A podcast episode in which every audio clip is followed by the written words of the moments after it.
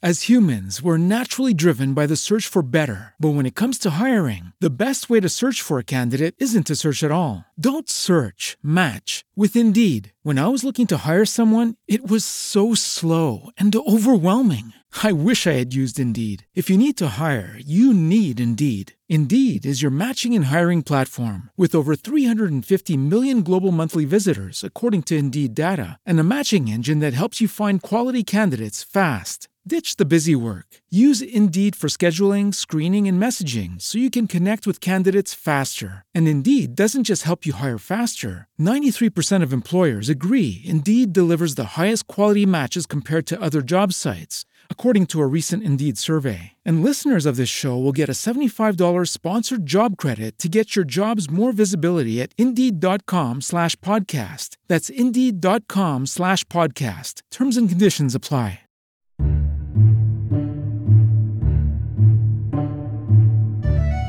Teologia Tolkiena. Na podcast Stacji 7 zaprasza ksiądz Staszek Adamiak. Temat zawsze popularny. Nawet w księgarniach katolickich ostatnio wydaje się, jakby większość dzieł była na sprzedaż, opowiadała o aniołach, o, o demonach, tak jakby czasami sam szatan wydawał się ciekawszy niż Pan Bóg. Jak otwieramy Pismo Święte, to, to o szatanie jest niewiele zwłaszcza w Starym Testamencie. Pojawia się właściwie epizodycznie.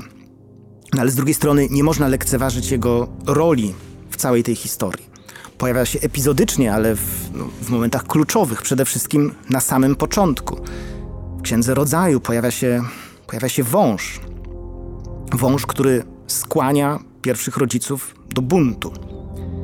I oczywiście można by się tu, yy, tu zastanawiać, często, że właściwie no jak to się stało? Skąd, skąd w tym idealnym ogrodzie, gdzie wszystko ma być dobre, skąd bierze się ten, który nakłania do zła? Jak jest, y, y, dlaczego jest zepsuta ta harmonia? To pytanie sobie, y, sobie wielokrotnie różni myśliciele chrześcijańscy zadawali, zarówno ortodoksyjni, jak i mniej ortodoksyjni. Jest taki też na gruncie e, angielskim jest taki słynny wiersz e, Tygrys e, Williama Blake'a, autora z XVIII wieku, zdecydowanie nieortodoksyjnego. Ale to pytanie, które on tam stawia, opisując całą potęgę tygrysa, właśnie jego drapieżność, czy kto cię stworzył? Czy ten, który stworzył baranka, stworzył także ciebie? To jest skąd zło? To jest ten temat, który zawsze ludzkości towarzyszy, który mm, który, który jest postawiony w Piśmie Świętym. No, może w Piśmie Świętym, w Starym Testamencie, może naj, najmocniej w Księdze Hioba. I odpowiedź na, odpowiedź na to pytanie no, w Piśmie Świętym jakby pojawia się w kilku, w kilku miejscach tak trochę mimochodem. Później zostaje usystematyzowana przez, e, przez teologię w opowiadaniu o buncie aniołów o buncie, o buncie, przede wszystkim o buncie szatana, bo, bo zasadniczo w teologii tak jest, że szatan piszemy go wielką literą, że to jest ten jeden, ten, ten naczelny, a pozostałe to są złe duchy, demony, które, które za nim idą. W opisu buntu szatana nie ma w Piśmie Świętym. Można powiedzieć, że, że Tolkien w dużej mierze uzupełnia ten brak. Yy, że w tym sensie Silmarillion i te pierwsze strony Silmarillionu to jest jakoś takie usystematyzowanie, uzupełnienie tego, co w ten sposób wprost w Biblii nie jest napisane. Jak doszło do tego, że najwspanialsze ze stworzeń y, zbuntowało się przeciwko swojemu stwórcy. Najwspanialsze. To, że, że szatan był najwspanialszym z aniołów, y, to y, jakby kilkakrotnie aluzje do tego w Piśmie Świętym są. Być może najsilniejszą jest ta z 28 rozdziału Księgi Ezechiela, gdzie jest e, lament nad królem Tyru.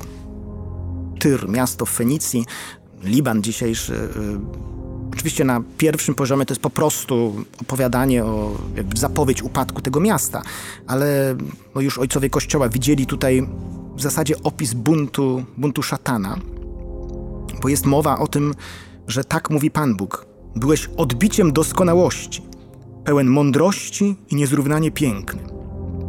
mieszkałeś w Edenie, ogrodzie Bożym. Jako wielkiego cheruba opiekunem ustanowiłem cię na świętej górze Bożej. Byłeś doskonały w postępowaniu swoim od dni twego stworzenia, aż znalazła się w tobie nieprawość. Te słowa tradycja chrześcijańska odnosi no właśnie do szatana jako do najwspanialszego ze stworzeń bożych, naj, najdoskonalszego z aniołów. I Tolkien y, podchwytuje tę myśl, mówiąc, że Melkor był najdoskonalszym ze wszystkich, y, ze wszystkich stworzeń Iluwatara. Ale właśnie jako, y, jako najdoskonalszy, jako najdoskonalszy ulega, ulega pysze. Zaczyna, jak to mówi Tolkien, gdy temat rozwijał się dalej, w sercu Melkora zbudziła się chęć, żeby wpleść wątki wysnute z własnej wyobraźni, niezgodne z tematem Iluwatara. Chciał bowiem w ten sposób przydać swojej roli więcej mocy i blasku. Melkorowi dana była szczególna władza i wiedza, a nadto udział we wszelkich darach rozdzielonych między innych jego braci Ainurów. Często zapuszczał się samotnie w puste przestrzenie – szukając niezniszczalnego płomienia. Paliła go bowiem żądza stwarzania bytów własnego pomysłu. Wydawało mu się, że Iluwatar nie ma żadnych planów co do pustki i niecierpliwie pragnął ją po swojemu wypełnić. Nie znalazł jednak płomienia, który należy wyłącznie do Iluwatara, a ponieważ wiele czasu spędzał w samotności, wylęgły się w jego sercu myśli odmienne niż myśli innych Ainurów. Wspaniały jest ten opis jak dochodzi się do grzechu, jak dochodzi się do buntu. Przez pychę, przez myśl, że skoro tak wiele dał mi Bóg, to, to ja mogę samemu złapać jeszcze więcej.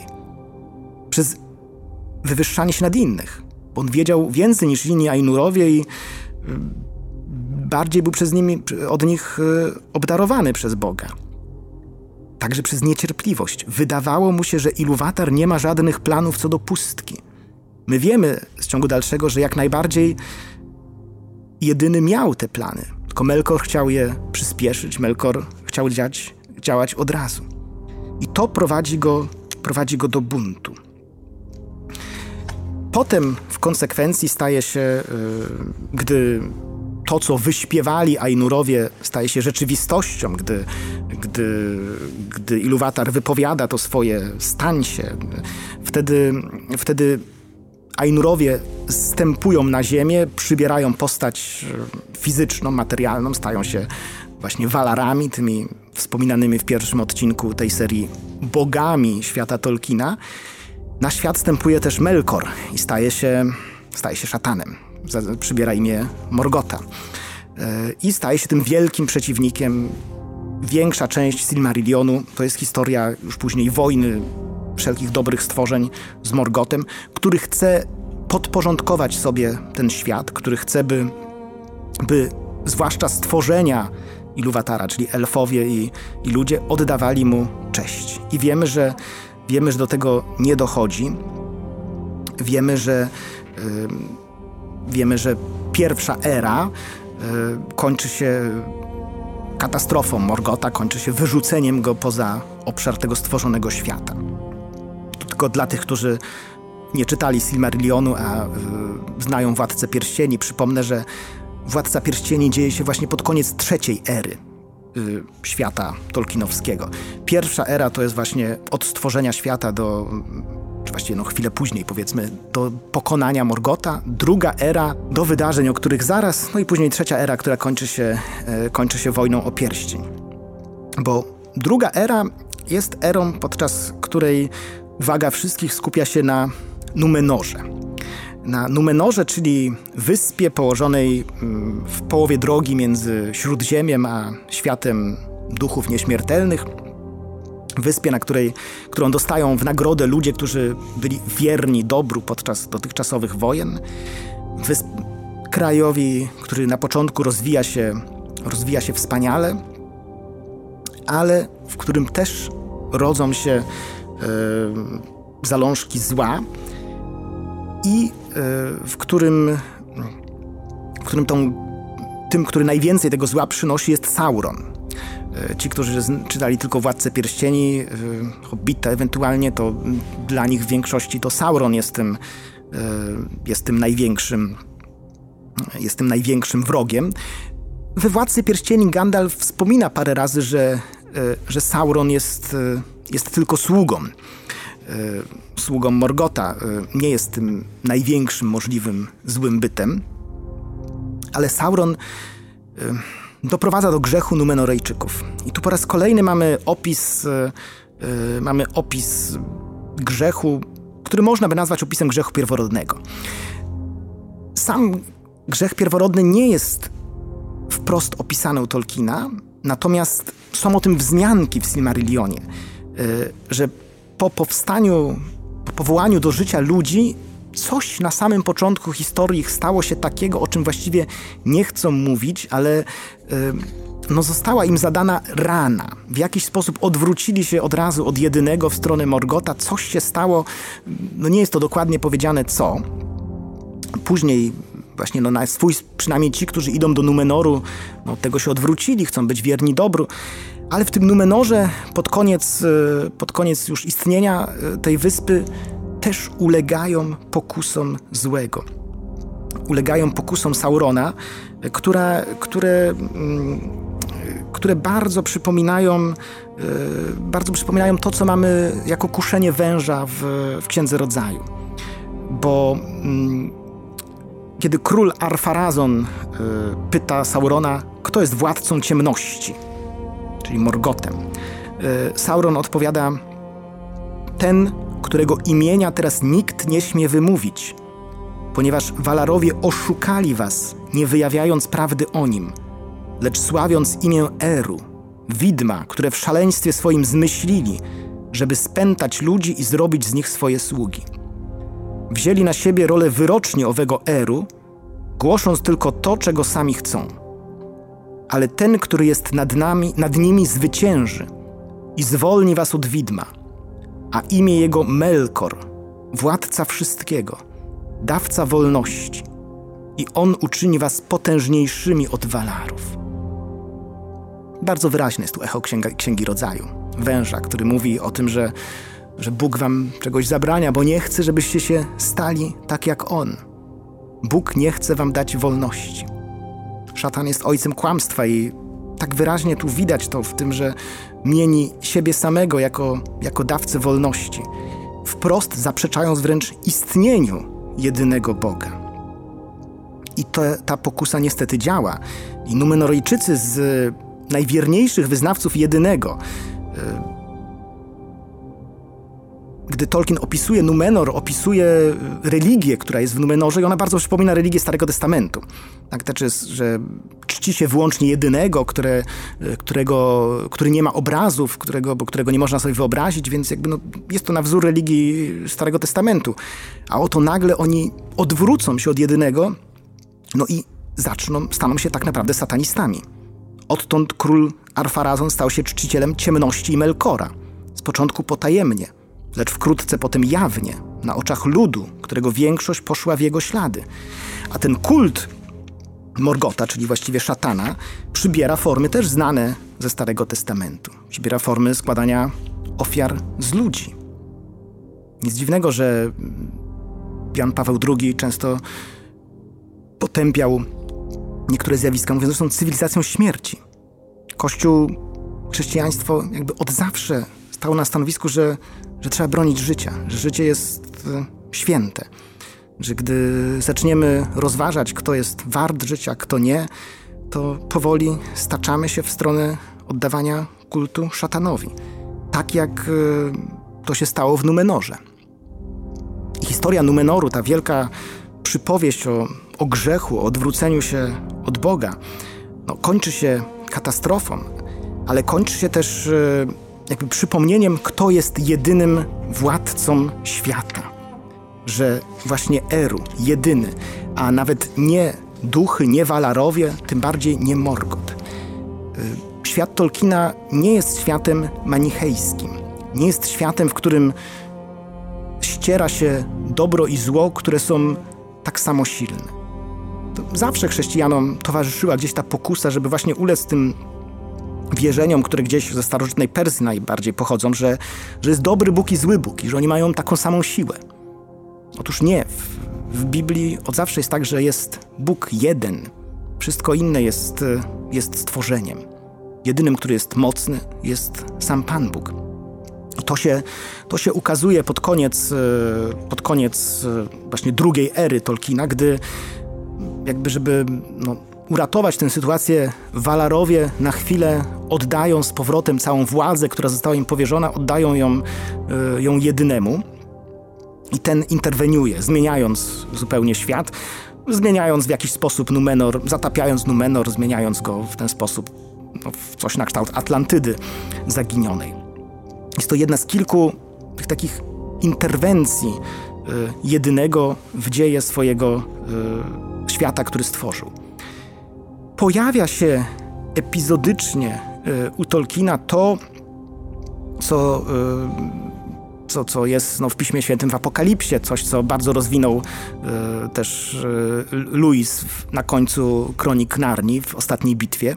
To znaczy właśnie myśl o ostatniej bitwie, o tym, że świat ten zakończy się jakimś wielkim wydarzeniem, gdzie ostatecznie zło zostanie, zostanie pokonane. O tym, jest, e, o tym jest mowa w Silmarillionie właśnie, gdzie jest mowa o tym, że numenorejscy wojownicy zostają schowani, aż wyjdą z powrotem na powierzchnię w dniu, e, w dniu ostatniej bitwy.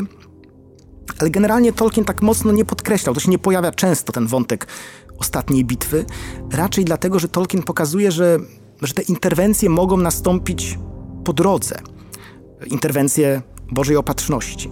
E, Takie, właśnie te ery świata tolkienowskiego kończą się interwencjami sił nadprzyrodzonych, tak jak pierwsza era kończy się tym, że Walarowie przychodzą uratować e, Śródziemie. E, wojna gniewu, w której Morgoth zostaje pokonany. Tak jak druga era kończy się tym, że sam jedyny interweniuje, by zatrzymać e, pychę Numenorejczyków.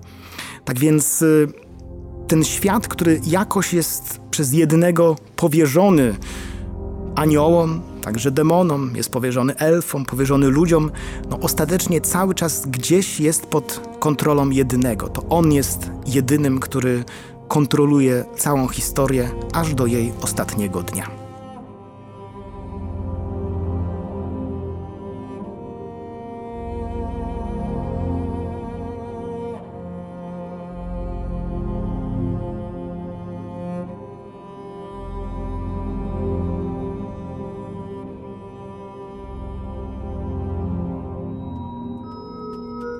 To wszystko na dzisiaj. Na kolejny odcinek Teologii Tolkiena zapraszamy już w następną środę. Hello, it is Ryan, and we could all use an extra bright spot in our day, couldn't we? Just to make up for things like sitting in traffic, doing the dishes, counting your steps, you know, all the mundane stuff. That is why I'm such a big fan of Chumba Casino. Chumba Casino has all your favorite social casino style games that you can play for free anytime, anywhere with daily bonuses. That should brighten your day a little. Actually, a lot. So sign up now at chumbacasino.com. That's ChumbaCasino.com. No purchase necessary. VGW. Void were prohibited by law. See terms and conditions. 18 plus. With the Lucky Land slots, you can get lucky just about anywhere. This is your captain speaking. Uh, we've got clear runway and the weather's fine, but we're just going to circle up here a while and uh, get lucky. No, no, nothing like that. It's just these cash prizes add up quick. So I suggest you sit back, keep your tray table upright, and start getting lucky. Play for free at LuckyLandSlots.com. Are you feeling lucky? No purchase necessary. Void where prohibited by law. 18 plus terms and conditions apply. See website for details.